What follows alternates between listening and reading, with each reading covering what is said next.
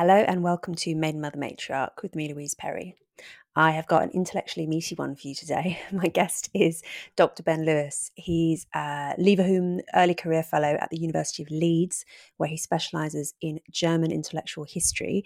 And what we spoke about today was his book on Oswald Spengler, who was uh, a German intellectual who was enormously influential in his own day, was then largely forgotten, but is seeing something of a renaissance, largely because some of his predictions for um, the shape of the 20th and 21st centuries have been largely vindicated. Uh, the reason I really want to talk to Ben about Spengler is because he is one of the most famous proponents of the civilizational cycles model of history, uh, as opposed to the progressive model of history, which we're all familiar with. He's also a fascinating figure because he seems to be he seems to be such a prophet you know whether or not that's true this is what this is what we get into including in the extended version of the episode where we spoke about spengler's relevance to politics today and why uh, some people seem to find him to be such an attractive thinker. That extended version of the episode is available at my Substack, louiseperry.substack.com, where, as always, there's the whole back catalogue, there's the MMM chat community where people have just started leaving dating ads, by the way, if you're in the market, and bonus episodes, as always. Enjoy.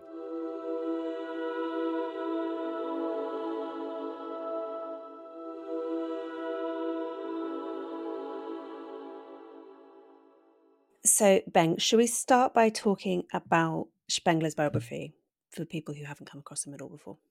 Yeah, he's um, kind of a, an interesting life in many respects. Son of a, a, a postal worker, kind of a, a petty bourgeois uh, background, I suppose. Not a particularly happy family background, it has to be said, and uh, all sorts of conflicts within his, his family life. And he, he's clearly somebody who, from a very young age, is, is alienated from the world in, in, in many respects, and seems to make up for that by um, two things. On the one hand, reading through through books. So he, he kind of uh, escapes to the library on several occasions. He wasn't a particularly good student, uh, neither as a school student or as a university student.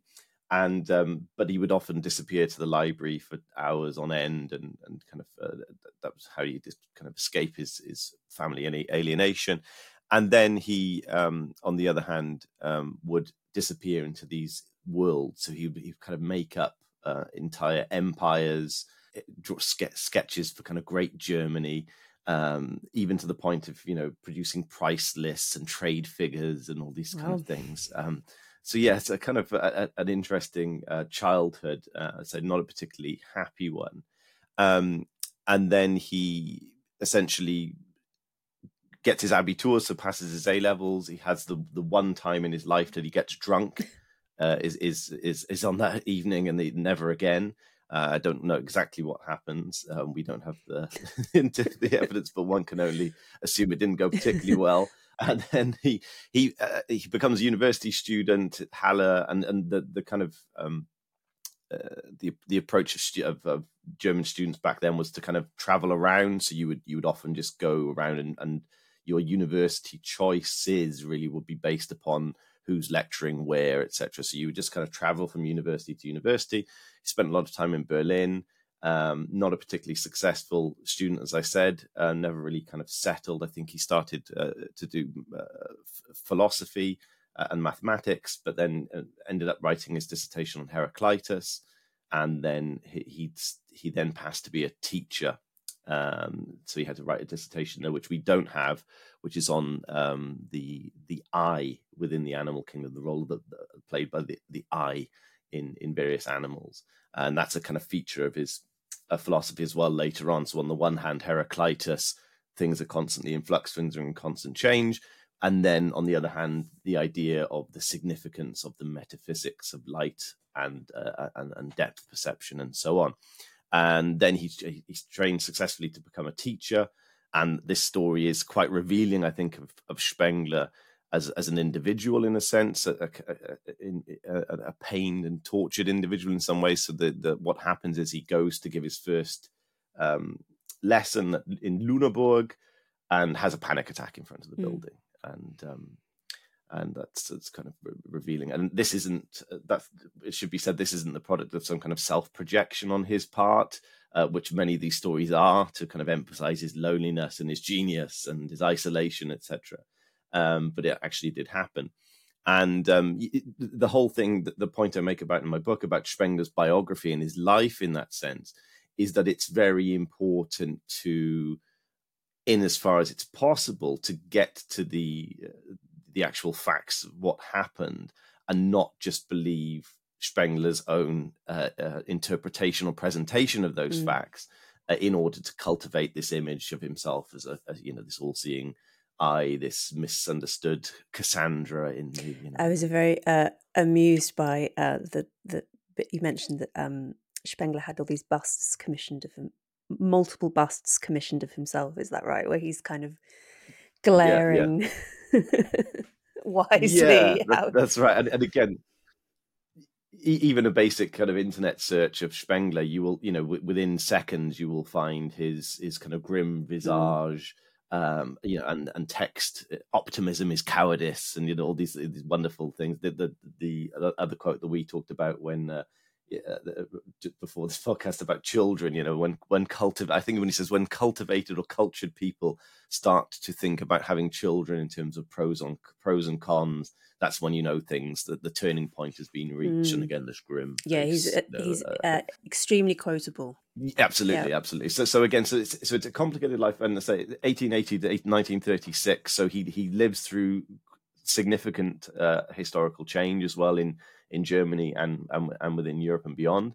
And uh, and in that sense, his life is is is quite revealing and important because so much happens within the space of that of of, of those uh, 56 years um, and uh, that finds reflection in his own life and times and his intellectual interest etc and, and his writings and that's what really what i try to do is to bring back all of this kind of deeply metaphysical often convoluted a historical writing and understanding and try and root it within his times, but not simply reduce it to those times either. The big text, right, yeah. which he was uh, famous in his own time, was um, The hmm. Decline mm. of the West. So, how can you talk a bit about how he came to write that and the impact that it had on um, uh, his readership? What happens is that his we we spoke briefly about his teaching mm-hmm. career, and he at some point he comes into quite a lot of money an inheritance. He's able to relocate to Munich, which again I don't know if if your readers will know or listeners will know a lot about Munich, but it was a kind of hotbed of hotbed of literary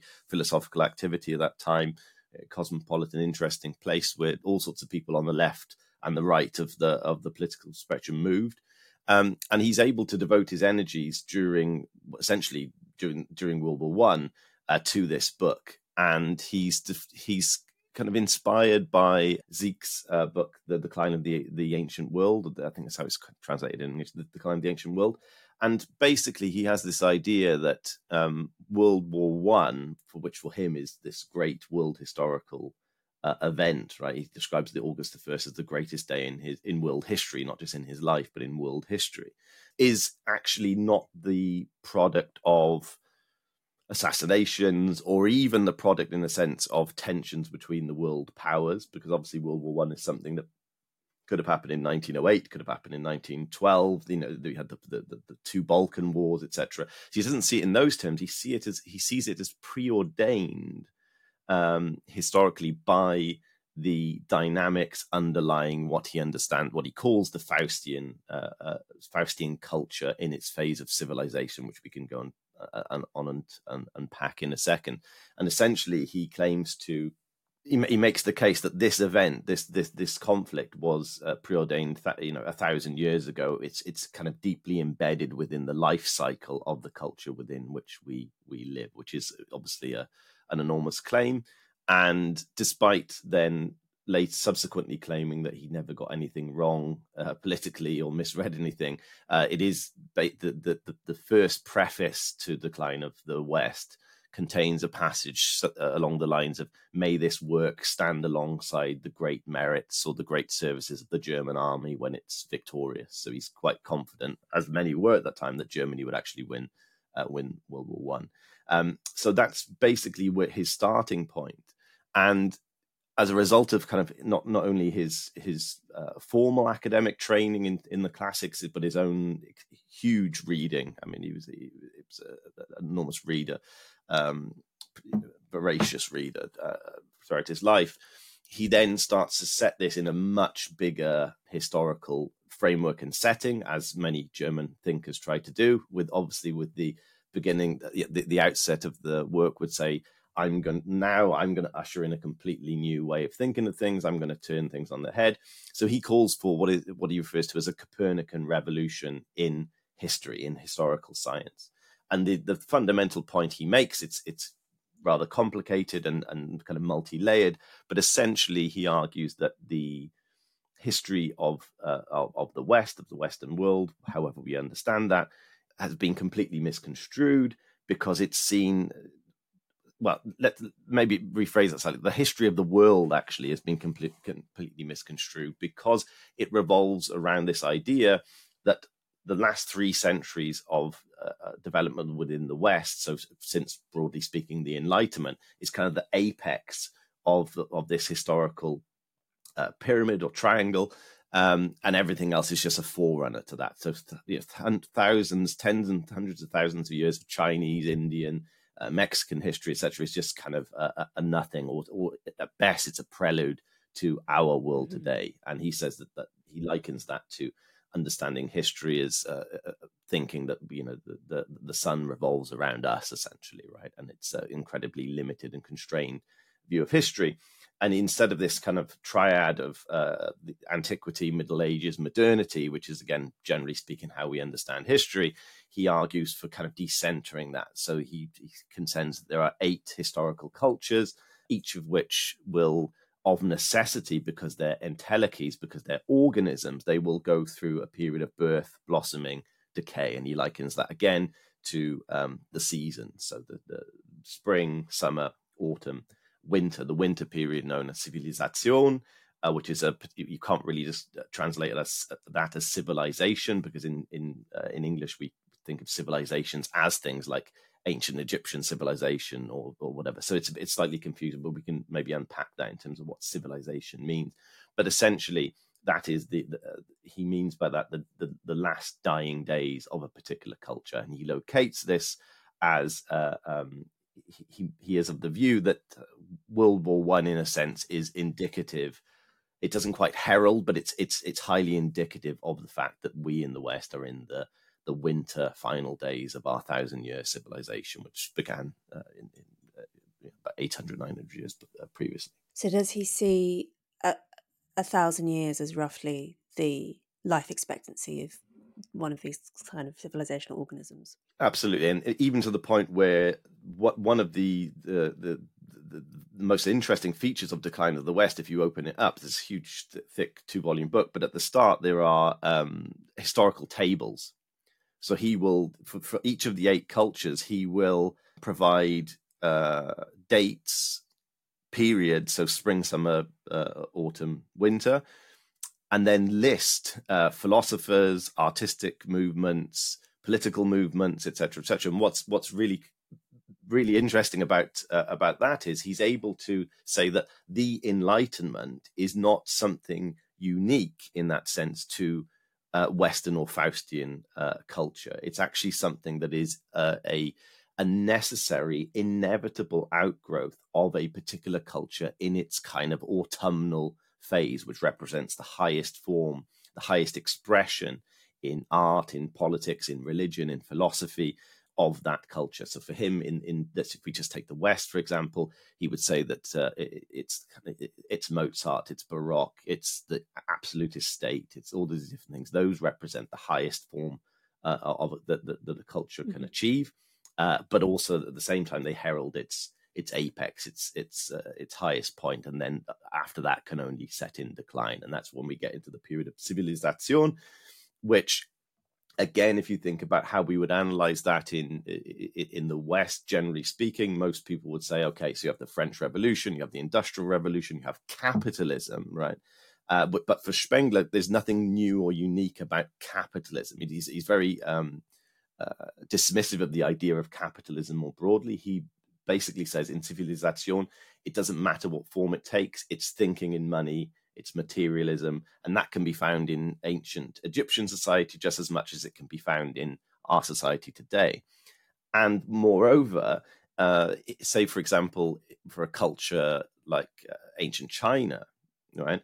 He can then, on the on the basis of his method, he can claim that even where we don't have historical evidence for something, we can, on the basis of this morphology, this understanding of history as a series of forms, fill in gaps that evidence doesn't exist for because we know that in in our culture at this certain point in time we have a thinking in money in this culture in time they had a similar uh, uh, thing that took different expressions obviously but we know now that in china something like that must mm-hmm. have happened and you see that that that the here the the influence of someone like goethe and goethe's morphology of plants where everything can be traced back to a single form right? Uh, in Spengler, this is called the prime symbol or the prime idea that underlines everything that happens within a culture, which is quite difficult to explain, but it basically accounts for all of our actions and ideas and thoughts and expresses itself in all forms of life, whether we're aware of it or not. And he his claim is obviously here, I have grasped this, I'm the first person to do so. And therefore, not only can I fill in the gaps of, of for ancient cultures for which we don't have historical records, but I can predict the future, and the future in in the West is basically one of war, imperialism, dictatorship, money, um, money and democracy being the same thing in Spengler, um, and the rise of the dictators, the age of the Caesars that will arise against that, uh, and all the rest of it. So that's where that's where the, the, he kind of ends up with. That's the the period we're in now. World War One is is is in keeping with that. So, and that's one of the reasons why Spengler is such an interesting historical figure from our perspective because he was vindicated, you know, largely um, in those predictions. But people yeah. at the time did also find him very persuasive. Is that right? And it was a surprise bestseller for this um, quite challenging read. Yeah, it's. I. I mean, I. I, we, I don't think it necessarily speaks to uh, a book that was widely read mm-hmm. necessarily in the sense that you know it sold hundreds and thousands of copies. I'm pretty sure you know most of them just ended up on bookshelves. But having said that, a, a, a, an array of intellectuals across the world were, were, hugely influenced by this book. I think the reason, the initial reason for the success of the book, and this is actually something that annoyed Spengler actually, uh, was was literally the title, right? Because this is written, it, it's published in Vienna in 1918. Spengler doesn't get the uh, the outcome of the war right; he calls that incorrectly. But precisely in this kind of this prevalent uh, atmosphere of of decline, decay, dissolution, disorder, Europe, it's you know everything's falling apart, monarchies are collapsing, uh, people are displaced, etc., etc. I think that that really struck a, a, chord with people trying to say, well, what is this Untergang? And Untergang has got this really it, it's it's it's translated as decline, but it really is it's more like the Titanic. It's the sinking, the going under, literally uh, of of a of, of an entity. And I think that's why it was popular. But then in terms of politics of the Weimar period and you know, up until the rise of National Socialism, Spengler influences people right across the board. So you've got you know the traditional conservative right, uh, Gregor Strasser in particular. Goebbels was a fan, Mussolini was a fan, uh, but then even on people on the left, so Gustav Noske, who was the uh, the head of the SPD uh, during the uh, the transition from the, the Kaiserreich to the revolution, uh, he was known as the bloodhound of the revolution. He says, you know, the Spengler's ideas ran in my veins as we destroyed the workers' councils and things like that. So yeah, not just in terms of uh, uh, the, the, the sales of the book, but the influence it had across the, the political spectrum in Germany of the time, even into the the far the far left of, of, of the SPD, um, which I've written about elsewhere as well. So yeah, it's a hugely influ- influential uh, uh, book, not just in terms of intellectual history and reception, but also in terms of concretely in terms of Germany at the time. And I think what that what Spengler was annoyed about by this reception is that uh, he he was viewed solely as a pessimist, whereas actually says those who see my book as pessimistic, and this is something I make a big deal of in in my in, in my book on Spengler, is he, he's seen solely as a pessimist, whereas actually what his project is about is saying only when we understand how bad things are or you know how things have fallen apart. Can we actually uh, you know grab the, the, the uh, uh, God by his coattails, as Bismarck once put it, right? As he passes the stage of world history and make Germany the lead, the Rome of the day, right? So Germany will go down uh, as Rome once did in history, in both senses of the term, right? As the leading nation that oversees that decline. Um, and I think that's something that was lost. So, does he think it's possible to prevent the decline? To, to go back to an autumnal period? No, so so so so uh, in the sense that one cannot avoid okay. death. I mean, as far as you know, even today, that's that, that ain't going to happen. It's only you know he says there's only two certainties in life. I think in, in one of his more pessimistic sounding articles in 36, war and death, basically, okay. right? And um, and taxes. So yes, it, in that sense, you you cannot turn back mm. the clock, right? And precisely that's his critique of liberalism or it's it's crit- his critique of uh, um, the, the, cultural theorists of his time. He, he, says that you know we are not in the age of Goethe. He says we Germans will not make and probably not. He says he does he does qualify. He said we will probably not make another Goethe, but we will make we might just make a Caesar, which obviously yeah, what yeah. happens in Germany is is a kind of chilling quote, right? So yes, you cannot turn the clock of time backwards, nor can you, he says, start with uh, a kind of telos and then work towards that. This is a critique more of the left, in where you have this idea of we're working towards something, a goal, and we can do that. No, he says we are. Uh, our culture is a biological organism. It is in a particular stage of its life, but that doesn't mean you can't do anything. Does that make sense? So you see, it, it doesn't. You, you, you can't. It doesn't mean you just have to lie there and die. Essentially, what he means is in a sense, this is the most exciting period because this is when the most decisive battles of any culture are fought out between nations and indeed within nations, right? So this is the context of the German Revolution, etc.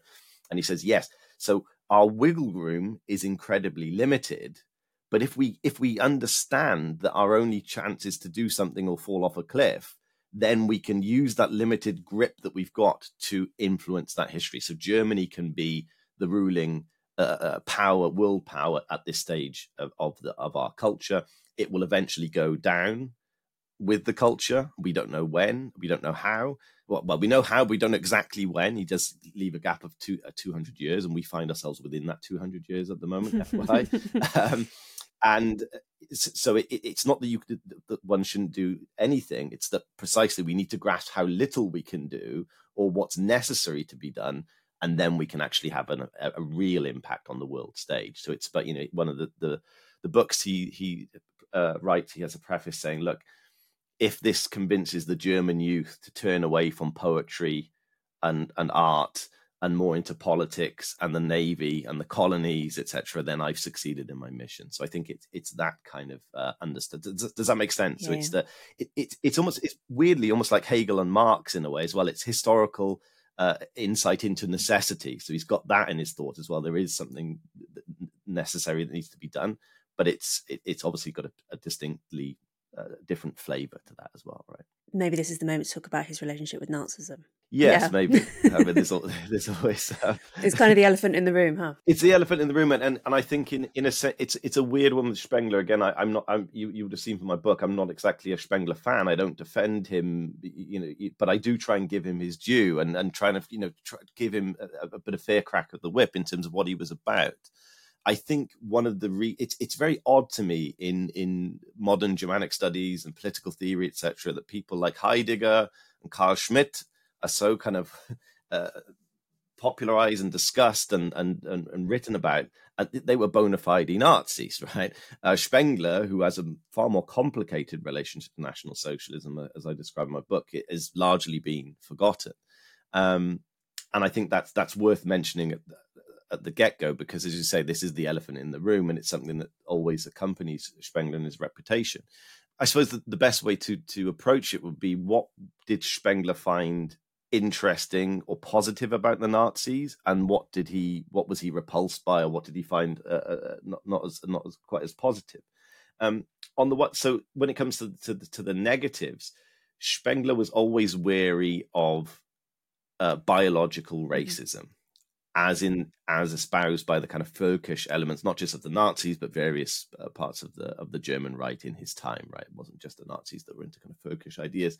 And he says something about uh, measuring skulls. So in, even in Decline of the West, he's he's very critical of this idea that you you uh, you measure skulls uh, to somehow understand the nature of a past culture, which obviously, given what I've just said about how he understands history, is just a complete nonsense from his idea. He says me- measuring skulls is looking at dead history. Again, it's in that kind of um, uh, uh Linnaean system of uh, understanding nature and not the Goethean approach of living nature, morphology, forms, changing forms, etc. Right. So he's he's incredibly critical of that uh, as an idea, and basically he he says things like you know those who are obsessed by uh, the concept of race show that they have no race. So so what what again? So th- this ambivalence, which is on the one hand that for Spengler, race biological race is, is is a useless way of approaching the world, but he does use the term race in the sense of um, the way one would behave, the way one would um, uh, uh speak and talk, etc., etc. Right. So there's a certain kind of uh, um, a certain decency or a certain way of living one's life that is associated with with the, the way he uses the term. Like uh, more like race. culture or something along those lines.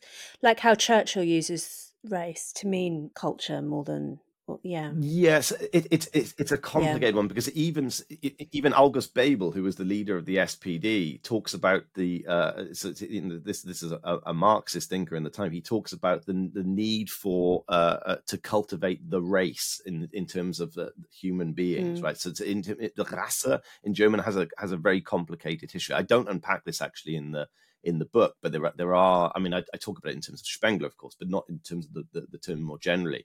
But for Spengler, yes, it's it's about culture, it's about one, the way one behaves, the way one speaks, etc., etc. which for him is is obviously uh, incredibly important. We didn't talk about the the influence of Nietzsche, for example, but you know this idea that you know uh, one must be uh, upstanding, strong, powerful, etc., and, the, the, one must be a, a, good aristocrat. So he says, for example, that uh, you know, I, I was an aristocrat even before I'd read any Nietzsche, right? Um, so this idea that these are the true people that make politics, the, the way they behave, the way they speak to each other.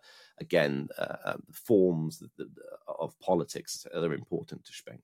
But so, he, so he's he's incredibly critical of that. I do point out in the book, however, that there is a sense in which uh, Spengler has nonetheless a form has develops a form of what we call could call essentialism um, or a kind of culture based racism in a mm-hmm. sense, right? So again, that's worth unpacking because on the it's a paradox. On the one hand, Spengler can be seen as quite a progressive thinker, right? He's saying, look, there's nothing unique about about modern Western European people. There's a paradox within that paradox too, but because we might come back to. But essentially, we are products of a culture that goes through the same life cycles as anyone else. And you know, why is Indian culture seen as just a forerunner, as a sideshow, you know, uh, to to to the main event, which is us, right? So, that, so there's that aspect which is in, incredibly uh, important.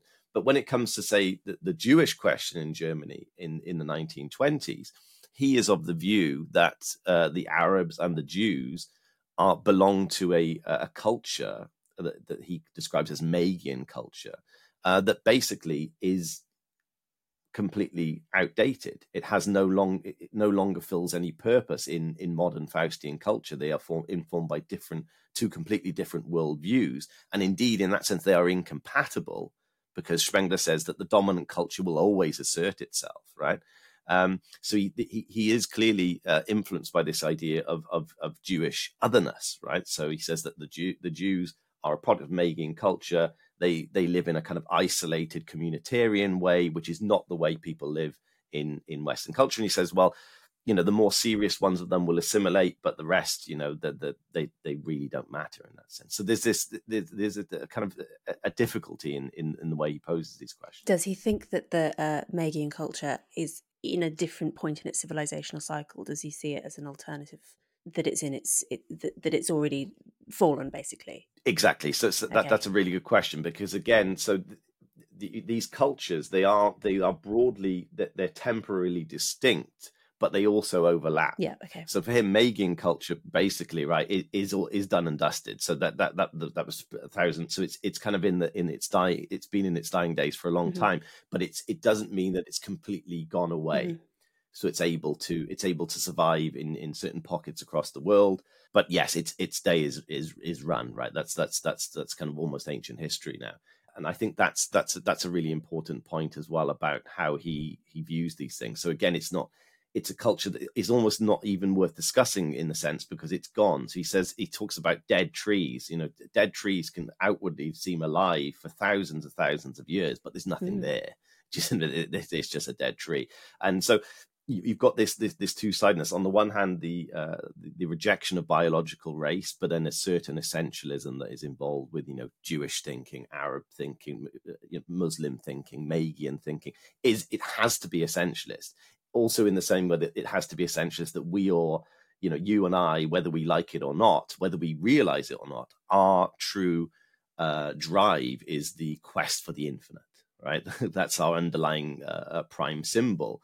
And that may manifest itself in you in a particular way, in particular interests, and um, with me and others, right? But that that's why we are we speak a different language to people even in our time right, who may live down the street but live but are actually the Magians are, uh, uh, he, he says uh, defined by the the, the the, the symbol of the cave. So it's this kind of seclusion and separation that um, that informs that.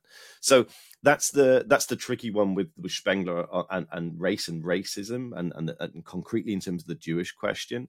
The paradox within the paradox, of course, is also that he does clearly see something distinct about uh, modern Faustian culture because again, it's it says only now that we have this particular Ur symbol can we understand history for the first time. Mm.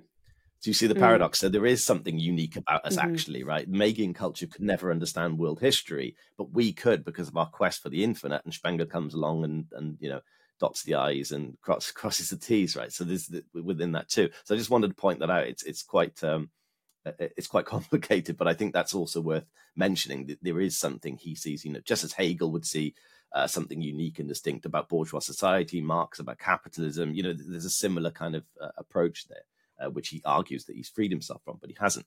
But in terms of the the Nazis uh, and and what he would welcome in them, well, clearly, you know, he, as as I point out, one constant feature of, of his philosophical writing and his politics, which goes through all sorts of changes in his life and his career, is ardent German nationalism. Right, he is, uh, you know, and, and more concretely, what he describes as Prussianism, so a particular uh, form of German nationalism. So the Prussian dominant uh, Kaiserreich, the, the, the way it kept, modern Germany came to being under the dominance of Prussia, and Prussian, you know, what do we associate with Prussia? Military discipline, aristocratic virtue, you know, all this kind of stuff, right?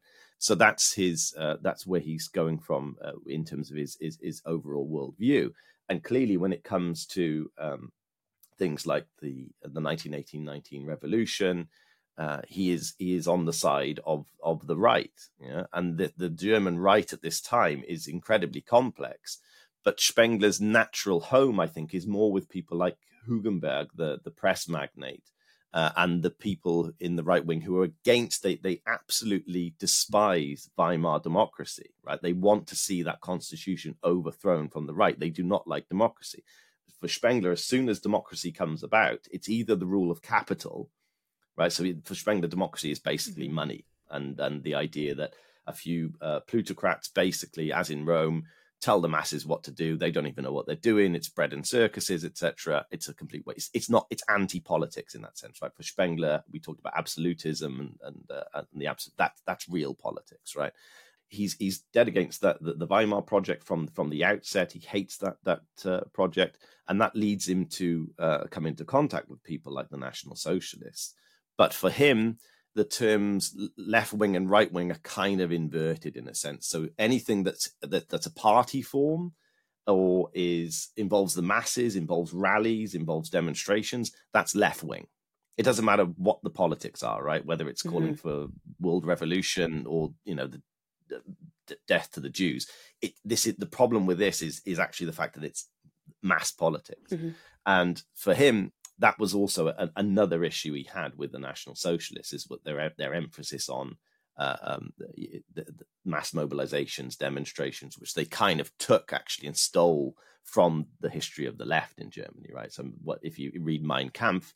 one of the uh, things that Spe- that Hitler, sorry, is is both attracted to and repulsed by is Austrian social democracy with its demonstrations, its newspapers, its banners, and, and all the rest of it. So for Spengler, that's kind of that when you get into the territory of this isn't politics mm-hmm. anymore, right? So in in a sense, the, the Nazis were too left wing for Spengler.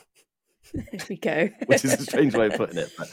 But, um, but he was he was allergic to the populist element. Yeah, that that's right. That, that, that that's exactly, and and that's why again these things are they're always kind of what what's interesting as well. Again, I show this in some detail is the, role of accident and misreading in terms of Spengler's understanding of National Socialism as well, because for him, he thinks that Mussolini is far more of the Caesarist model that he has in mind that will emerge from these politics and will emerge from these struggles and will be the necessary leader to take mm-hmm. things forward, right? So again this is a trend that Spengler sees in politics because if you think that uh, politics is uh, or democracies are just moneyed interest and the press you know lying to the people telling them what to do each day by day then the, the kind of logical conclusion that as as happened in rome to some extent is that democracy power is is concentrated in fewer and mm. fewer hands which for spengler isn't a bad thing because it kind of returns politics to where it should be right? Um, but it's then it's the leaders that emerge from that. So he, he, even sees, for example, say someone as Lenin. He doesn't like Lenin, but he sees Lenin as one of these Caesarist type people that's able to rule uh, as he sees it, not through his party, but in spite of his party, right?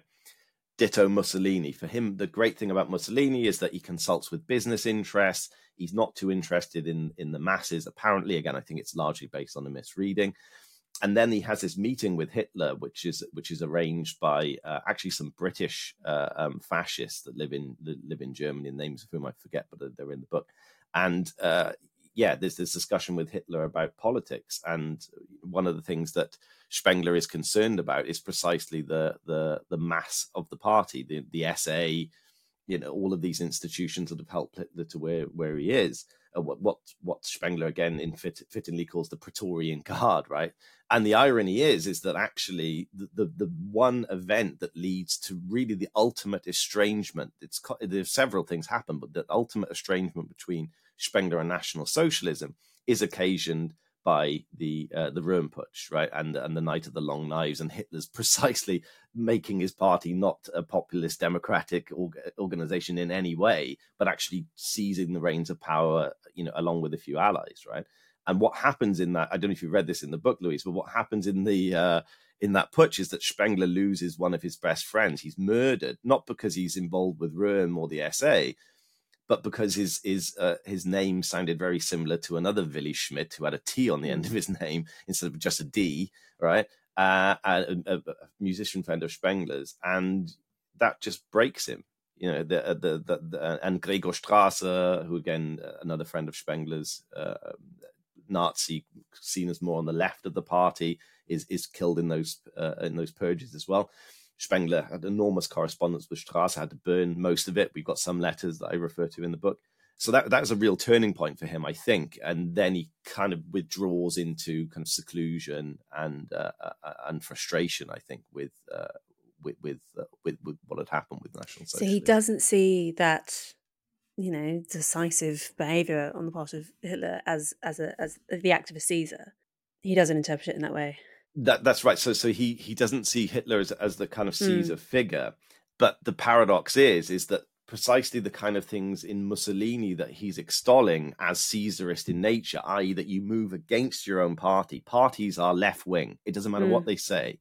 They are they are they are manifestations of decadent democracy right? Whether they call for the socialist republic or the fascist, that they are decadent, right? You cannot do politics with parties. So, the, the, the, do you see the irony here? The irony is that he's calling for these kind of measures to be mm. taken actually against the SA, but when they happen, he's appalled. Right? Yeah. He's actually horrified. Yeah. You know, so so he says there's a quote towards the end of his life where I think it's in a letter where he says, you know, we want we were against parties, we're against all parties, but and we got rid of the parties, but the worst one was mm. left over right so that's that's the kind of um that's the so, so there is this as i said there's a there's a contingency here there i do make the case that had things turned out differently had willy schmidt uh, being killed instead of Willy Schmid. Spengler could have, it, it's po- quite possible that Spengler could have come to terms with the Nazi regime on some level. They did court him for a very mm-hmm. long time, particularly Goebbels, to speak uh, publicly on behalf of the, or, or, to speak not on behalf of the regime, but to kind of give his seal of approval mm-hmm. to the regime, right? I argue that things could have uh, turned out differently for sure and that you know Spengler in in in one of his in his last major seller political uh, uh, book that is often seen as a critique of National Socialism. It's not really a critique of National Socialism, and to the extent that it is a critique of National Socialism, it's based on a kind of misreading of what the Nazis are about, or or taking their rhetoric as a, a, a, a face value, essentially. So concretely, uh, Spengler says that you know. Uh, the German, one of the problems with the new German regime is it gives this idea that we can live in a peaceful world. And actually, if you go back and look at the early Nazi regime's rhetoric, it says we don't want war. we, we, but it's uh, secretly they're, they're rearming. But it's it's this kind of sad almost uh, example of Spengler kind of really getting is uh, getting things wrong when it comes mm. to um, understanding the Nazi mm, regime. Mm. So yeah, it's it's it, it's complicated as they say, and it takes on many different forms and layers. And that's one of the things that I do in that in that final chapter is to say, well, you know, what what was going on here? Could it have been uh, different? And I, I, I borrow from the words of uh, uh, the post-war German Chancellor Helmut Kohl to say that Spengler really had the blessing of an early death, yeah. right? Because he dies in 36. And I think um, that probably saves him to some extent. Although, as I pointed out earlier, he's still seen in the shadow of National Socialism, and that partly explains his. Yeah. But he didn't have to. Yes, witness the real outcome of. Uh, do Do you think that? I mean, you also write about the fact that, for instance, he was he he he sort of extols the virtues of militarism on the one hand, but that he himself is yeah. desperate not to be drafted, and is like yeah quite physically timid, kind of in the same in the same a, way that Nietzsche was as well. It seems to be a bit of a pattern. absolutely, no, absolutely. It's uh, it always makes me kind of uh, uh, laugh. And again, it's it, it's it's not as if I'm saying, "Hey, it's it's okay to be uh, hugely pro-militarist as long as you kind of lift weights yes, and you know you're ready to go out and you know die and it, it misses the point yeah. entirely. But it it is always this kind of strange paradox in the sense that yes, he, he during World War One, if you read his correspondence, World War One again is not a good time for him. He loses uh, uh his, his brother-in-law, his sister commits suicide. Obviously, his dreams of Germany uh, uh, emerging as some kind of power immediately don't come to fruition. What I also should have mentioned as well is that um, he puts a lot of his inheritance money that bankrolled um, decline of the West, he puts that into uh, German state military bonds that obviously don't come back with any return at all. So it's, it's, it really is a time of suffering for him, this war. But nonetheless, he clings to this idea that yes, Germany, you know, we have to win this war. This war is the greatest thing that's ever happened. And so, yeah, it, it, it's it's very strange, and I think, as you say, you, you see that with all sorts of, of, of figures, and you know, uh, today, perhaps even especially today, I don't know, it's it's a it's a strange one. Yeah, it's a it's a trope. I think. Um, yeah, the yeah. kind of the intellectual cheerleader who doesn't quite mean it. Maybe. I mean, uh, yeah. which is which is a question, I guess. You know, the fact that he's so disillusioned by the Knife of the Long Knives. You know, he he he longs for Caesarism, and then when he gets it, he doesn't like it. Do you think that? He, do you think that he yeah. didn't quite? He didn't quite mean it, or that there was some inner conflict going on there? It, it's it's a difficult question to is to to to answer mm. posthumously, and that's it because we don't have writings. And again, Spengler's one of these intellectuals that will never. You know, I, again, I, in the conclusion of the book, I quote him saying, "You know, I can basically say that I got I got nothing wrong, nothing of significance did I did I misinterpret or get wrong. I got mm-hmm. everything right." And I think, in in a sense, the the way he would account for this is basically to say, "Well, we got." We kind of got Caesarism, but not really, because it was always the Nazis that even when they were behaving more in a, in a Caesarist, ruthless, kind of anti-democratic way, they were always these kind of upstarts and jokers. They weren't true statesmen, right? So he talks about um, uh, the, the, Nazis, the, the, way they would kind of instrumentalize their Hitler, for example, alongside Bismarck and Frederick Great and everything, and he would say yes two great minds and a and a moron basically you know they, again this is all in his correspondence so i think you know that that's what that's how he would try and account for it, and that's how he tr- does try to account for it in his correspondence. Because again, at, a certain point, then he he cuts off writing entirely. I think it's too dangerous, and he kind of returns to uh, really interesting studies on ancient history, etc., which kind of was his forte. Um, but I think that's how he would account for it. But to me, that doesn't really add up, and in that sense, he is, I think, culpable. is part of this general move towards the the intellectual and political environment of the time that fed into national so in that sense he is he, was a national socialist right and um but yeah for him i think somebody you know gustav von kahr again was murdered by the nazis in a kind of more traditional right wing uh, but ve- but very right wing. I mean, we're not just talking, you know, uh, centre right, um, you know, incredibly fiercely anti-democratic, you know, authoritarian, etc., etc., but not maybe in the form that uh, that that that, that uh, was represented by Hitler. But again, the point is, you know, if you, it doesn't really matter who's doing these kind of things. If that's if they, if they are enacting these these changes, that they're they're going to be the same. They're going to have a very similar outcome, aren't they? Whether they're Mussolini or Hitler, it's uh, you know, I'm sure you can find just nuances between the two of them, but you know, ultimately, mm-hmm. right. Can we talk some more about the the sort of cyclical model of history that he that he's sure. um, presenting? Because he it, he's writing again. I mean, he's not alone in doing this, which we should which we should mm-hmm. we should discuss further. But he's writing against, sure. I guess, a kind of Christian view of history, from which I think so many of, of our contemporary ideas about progress are derived. The idea of there being mm. this kind of linear model.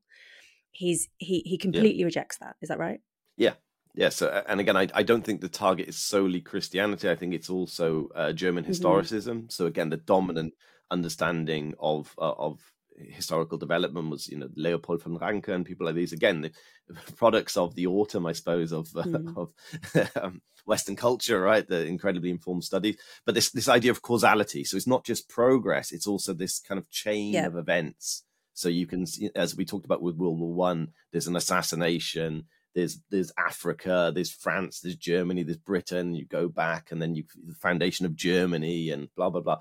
That that kind of understanding, he says, it it doesn't even scratch the surface of historical events. Also, in terms of analogy, so we always have analogies, right? Oh, the the, the way ex politicians behaving is a bit like Caesar, or is a bit like Churchill at this point in whatever. He he says that you know often analogies in in history they, they can be right, but they're right for the wrong reasons, if that makes sense, right? So they're superficially, they, they make sense, but they don't really understand both the function and the location of a particular figure or movement within the overall life cycle of a culture. Culture does that make sense? Yeah, yeah. yeah.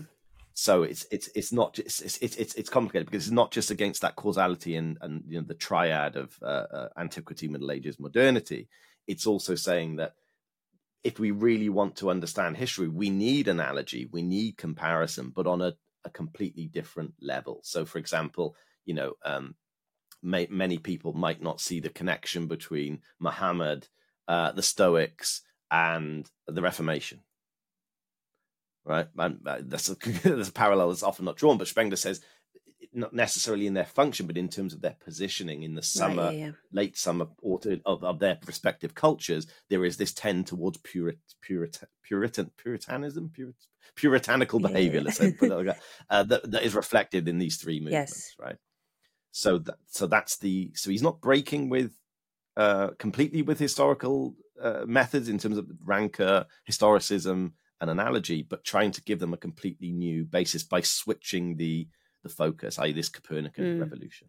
But but does he offer a kind of material explanation for why these cycles would occur? No, so it's it's complete. So again, material material uh, thinking, rationalism, the way that we know, because again, a lot of these things that you you would you can kind of nod along to and make sense. You say that kind of makes sense superficially, right?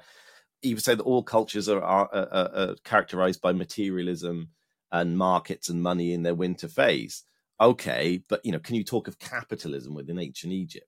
Generalized commodity production, you know, that would be a materialist objection that mm. I would make, right? It's just, it's just a nonsense. You can't. It's a completely different society. Okay, there might be markets and money, but is it really, you know, like mm. like today? No, I don't. I, I would say, but Spengler would argue, no, that's materialist thinking. You're just unconsciously reflecting the uh, the prejudices and ideas of your particular time, i.e., Western civilization, to account for something that you can't even begin to understand, right? So, no, it's not a material; it's metaphysical, and maybe we should spend a little bit of time on metaphysics. Yeah, because that is uh, it is one of the most, it's one of the the strangest bits of his work to a modern reader it's very odd. And again, metaphysics is not my forte. I tend to read it. So, you know, I, I, basically make the case that there are two ways in which the kind of West can, the West can be read: metaphysical and uh, political, mm-hmm. historical, right? And the political history stuff, yeah, it's insightful, makes a lot of sense to me. I'm sure for you as well. Oh, that's interesting. That's a really, you know, I've never thought about Muhammad and the Stoics before. That's, you know, that, that's interesting. But the metaphysical is basically that essentially we are all let's talk about it in terms of children right we both have young kids when you're in a swing and you sometimes think that if you just go a little bit further up, you might just grab the sun or you might just grab the moon or whatever. You know, so something that uh, you know when you're young, mm-hmm. you think, okay, that's possible. But Spengler argues once we get to that stage, like the child reaching out for something it can't reach but thinks it can reach, we inherit. Right again, stick with me because this, this is complicated. We inherit and and a particular uh, sense of depth perception and an understanding of the world, right? Which is then not only inherited once we do that in terms of the way our culture accounts for it, but it's kind of socially reinforced continually over and over again in the way we move through the world and the world appears to us, right? That basically is informs all of our and more importantly all of our cultures artistic cultural political social forms it th- this idea so that the bridge between what is and and and the the symbol of what that is right? The bridge between the two that takes different forms in like radically different forms in each particular culture right? So in the early days let's take for example the uh, the example of gothic cathedrals so this is the early days of modern faustian culture argues spengler right? The gothic cathedral is basically this kind of um, unconscious unplanned desire to you know go, go, as high as possible to reach out into the to the infinite etc right? A completely new form of architecture which is implemented and, and gone about in a way that the uh, uh, you know a, a, happy child in a sense will go about their lives without thinking twice about what they're doing. Does, mm. does that make sense? You just go about your life you do what you do what you do. Only then when you get start to get a bit old you think why do we do this? or why did i do that? or what you know, that you start to ask questions right? Usually again i'm stretching the analogy slightly here but usually in your teenage years right the world doesn't isn't quite as beautiful as maybe it's been mm. made out. You have to start accounting for the world around you. And in a sense that's what spengler says happens to cultures. So in the early days you have this spontaneous outburst this expression this giving life to this idea that we that underlines our culture that we've been uh, uh, brought up with whether that's the cave whether it's the infinite or whether it's the corporeal and the static and the close, the, the proximate, as in uh, um, classical art. So he talks about the, the Discobolus of Myron, uh, this kind of thing of the, the, the sculptor trying to just before the moment of throwing the discus, right? It's this uh, this focus on stasis. I'm, I'm trying to. it doesn't work so well on audio, but yes, it doesn't work so well. And, uh, apologies to, the people listening. Uh, th- this focus on stasis, etc. That is is an example of a, a spontaneous expression of uh, uh, of the, the ancient worlds or Apollonian mm. cultures uh, underlying prime symbol, right? And then what happens then across the life cycle of a culture so we slip back switch back to modern faustian culture is that you have these gothic cathedrals for example as a spontaneous expression. But as time goes on they start to become slightly more theorized right? And you get this move away from kind of natural as spengler would understand it or spontaneous life which is mainly rural in nature right and in, in, that sense more more innocent quote unquote in the sense that it's just living out an unthought and uh, largely uh, unprocessed life.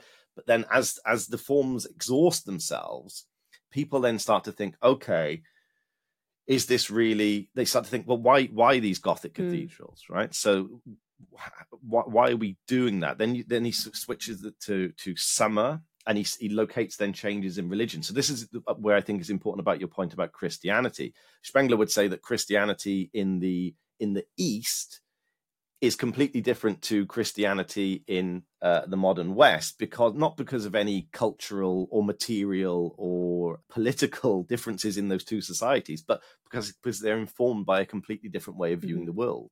They cannot but be different, right?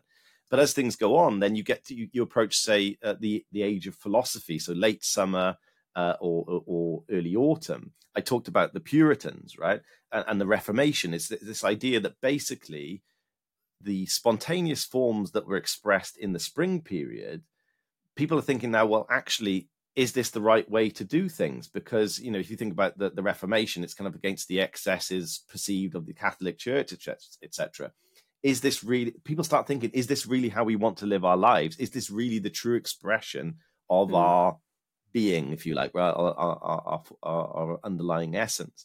Then you get to autumn and this again one of the, the great points i think spengler makes is that in, in the autumn of philosophy for example you know you get goethe schiller i mean mainly german focus i apologize hegel kant.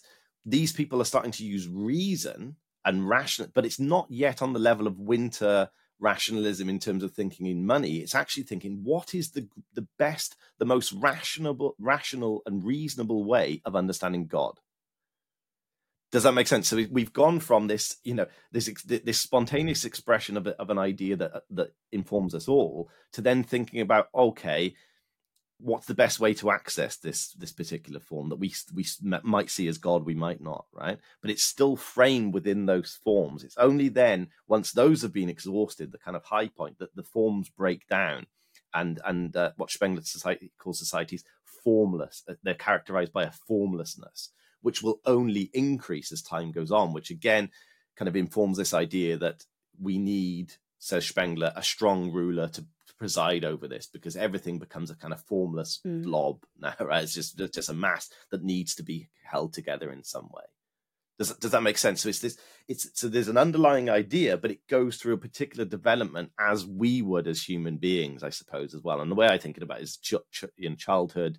Uh, and, and teenager life, etc. That can be quite a useful way of thinking about it, but it is rather complex. Yeah. So you have this okay, to simplify horribly, you have this period of kind of youthful adventure, exuberance, lack of self reflection, which then becomes yeah. ever more self critical until you reach this winter stage where actually there's a sort of complete loss of faith in the whole project of your civilization.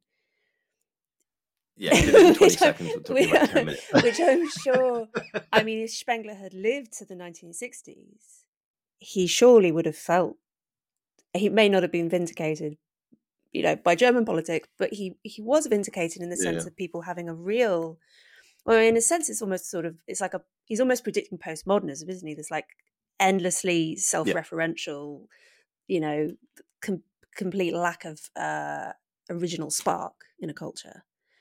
Absolutely, absolutely. That's that, that's a really good point because it, it, and he, and he says he then has a theory as to why that is. He says we know more and more and more and more and more about less and less and less and less. Yeah, and less. And that's his kind of critique of academia, right?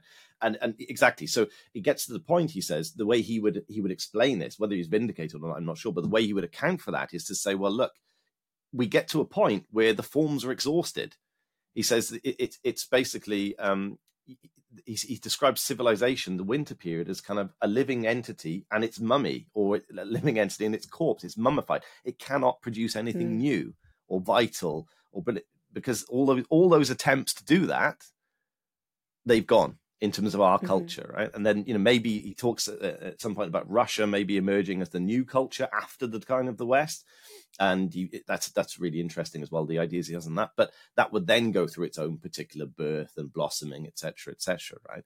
But he says for us, no, this is this is we are done. You know, we there's nothing fundamentally new culturally and artistically. And he says, you know, uh, uh, he, he says l'art pour l'art, so art for the sake of art, is basically a sport it's just a, you know mm. um whatever you whatever you think of that in that sense yes he he is um he, he kind of anticipates uh, postmodern uh, discussions and, and outlooks absolutely next step collapse right that's that's the only place yeah. uh, left to go he am i right he's very yeah. even though as you say he doesn't have this sort of um myopic view of classical history as being the only important history, he is very preoccupied with the fall mm. of Rome. Yes, and I think that's that's both a methodological flaw and a perhaps a reflection of where things were at with the sources etc etc because i generally th- I, again i'm not an, an, expert on ancient history but i do know uh, that there are people who, for example, today around the Oswald Spengler Society that will work on uh, using Spengler's approaches to these ancient cultures with a lot more evidence at their mm-hmm. disposal. Which again raises a question of, well, do you really need the evidence anyway if you're true Spenglerian? Because hey, it's about intuition, it's about feeling, it's about Goethe, it's not about uh, Linnaeus or you know categorizing, etc. So that's that that's I think um, one of the reasons. So if we want to be fair to Spengler, maybe that's why.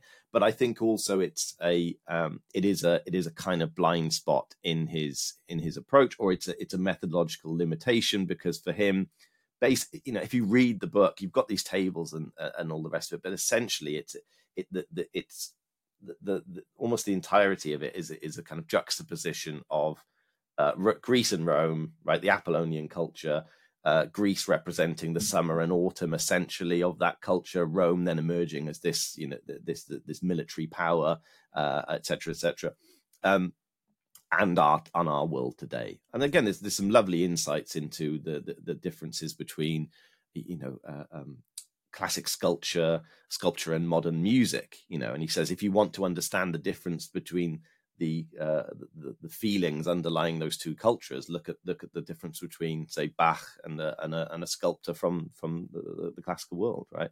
Um, but I, yes, I do, I do think the focus is is is Rome. Um, also, yeah, for maybe a lack of evidence, and also just the fact that you know basically all history up, up until this not really all history, but a lot of Western uh, uh, intellectual history was mm. focused mm. on on Rome and, and Greece, right? I mean, that's uh, that's um, undeniably the case. You've just finished listening to the first part of this episode. It's not over yet. There's an extra half an hour or so, which is um, behind the paywall, which you can access at louiseperry.substack.com, and where you can also find bonus episodes and the MMM chat community. Every paid subscription makes an enormous difference to my ability to produce the show, to, to pay my producers, to do all the things necessary to put out a regular podcast. If you're not able to sign up for a paid subscription, but you value what we're doing, you can support the show in other ways. You can tell people about it. The word of mouth factor is really important. You can rate us and review us on Apple Podcasts. You can uh, like the videos on YouTube. All of these things make an enormous difference to my ability to grow the show. Thank you so much.